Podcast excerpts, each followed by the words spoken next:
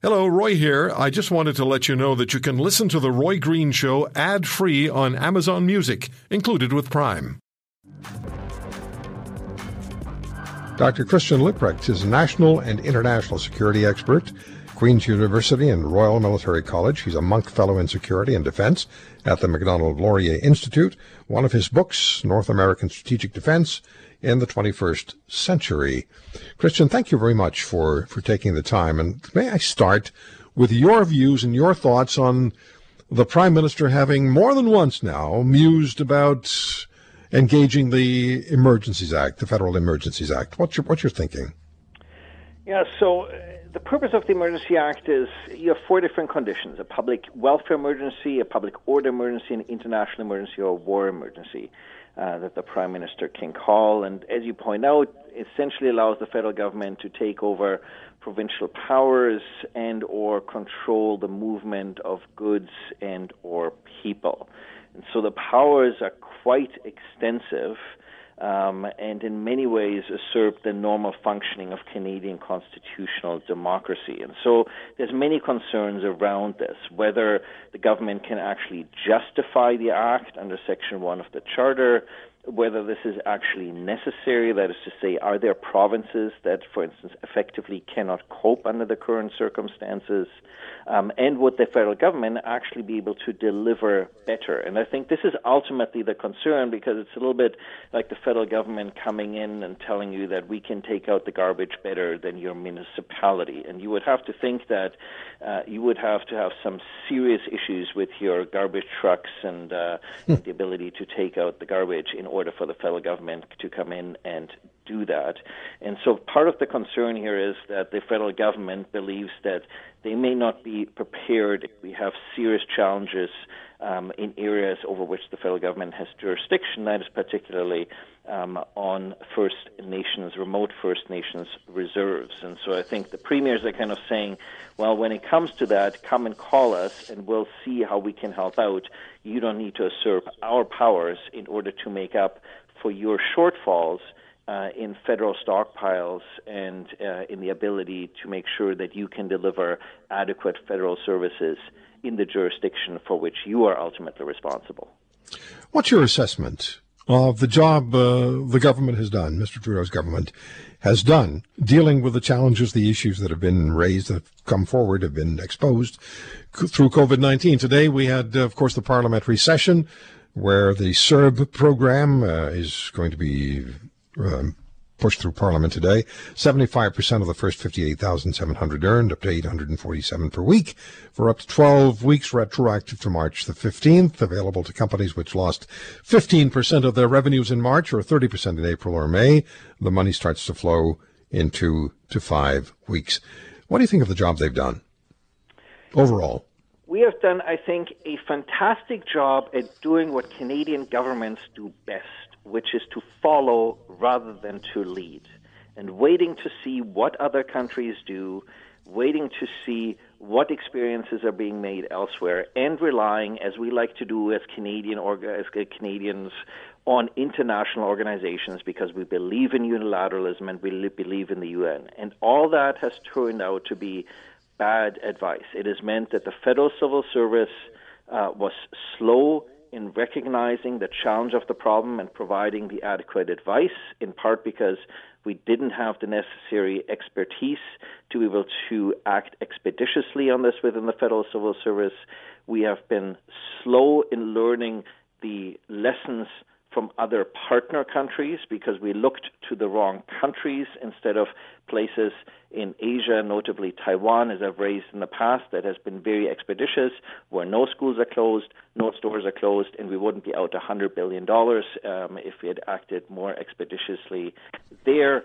Um, and um, in terms of the measures that you just invoked, it seems that every time we invoke a measure, uh, there are critics, experts uh, that point out that other countries have already done similar measures, bigger, quicker, and faster. Uh, the idea, for instance, of a crisis um, emergency income, giving everybody who lost their job some money right away rather than trying to work our way through all the federal programs that we have in place and then trying to fill gaps.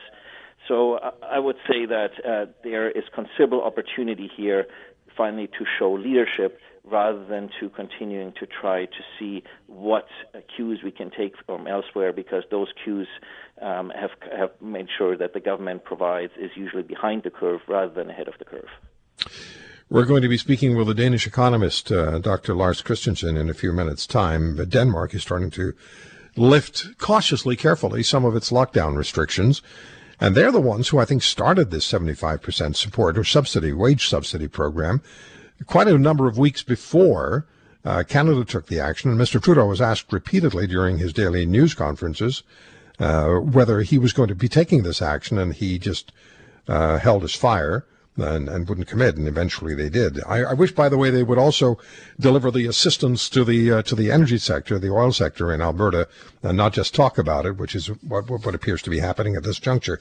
But let me move on to um, uh, the question of, of of, of China. Huawei, 5G, and Canada. I know you've, you've, you've testified before Parliament on this. We saw that uh, that uh, the Belgians in Brussels they've stopped uh, constructing their 5G network. Switzerland similarly, after 2,000 towers were installed, and now Huawei is still applying pressure to Canada to be part of our 5G system. Uh, I, I, there's a question hidden in there somewhere, Christian. So, this is, of course, the country where we've now learned of substantial institutional capture of the World Health Organization by China in terms of the directions that the World Health Organization issued, that the Canadian government followed, that then ensured that uh, we were slow rolling our own response in terms of cues.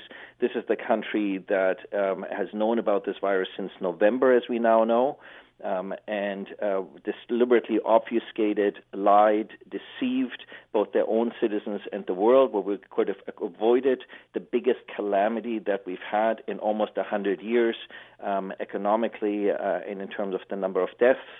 How can we trust a country and a company that is closely tied into that country with building out the most important component of uh, the 21st century, which is data. Data is essentially the oil and gas of the 21st century. Uh, this is a company we're well familiar with the geopolitical concerns about the national security components that Huawei switches in both our internet and our wireless towers pose. This is a company that is complicit in massive human rights abuses, both within China and around the world. A company that is actively propping up authoritarian regimes through the ability of enabling digital authoritarianism and surveillance on a very large scale, and a company where the UK's Huawei Evaluation Centre has shown that the equipment is simply poor, inferior built equipment. And we don't know what 5G is going to look like, but we do know it is going to be infinitely more complex than the 4G networks that we have today. And why would we let a company whose technology has been shown to be inferior into our networks that brought us the greatest economic calamity that we have seen in decades. I think it is time to realize that China is in many ways no better than Russia and Iran, who we've long treated as adversaries and as hostile countries. And we need to realize this is a country that unfortunately cannot be trusted, regardless of the narratives that the regime in Beijing would like to peddle. And the Canadian military has been very direct in, in their feelings and their advice to Parliament about Huawei and 5G.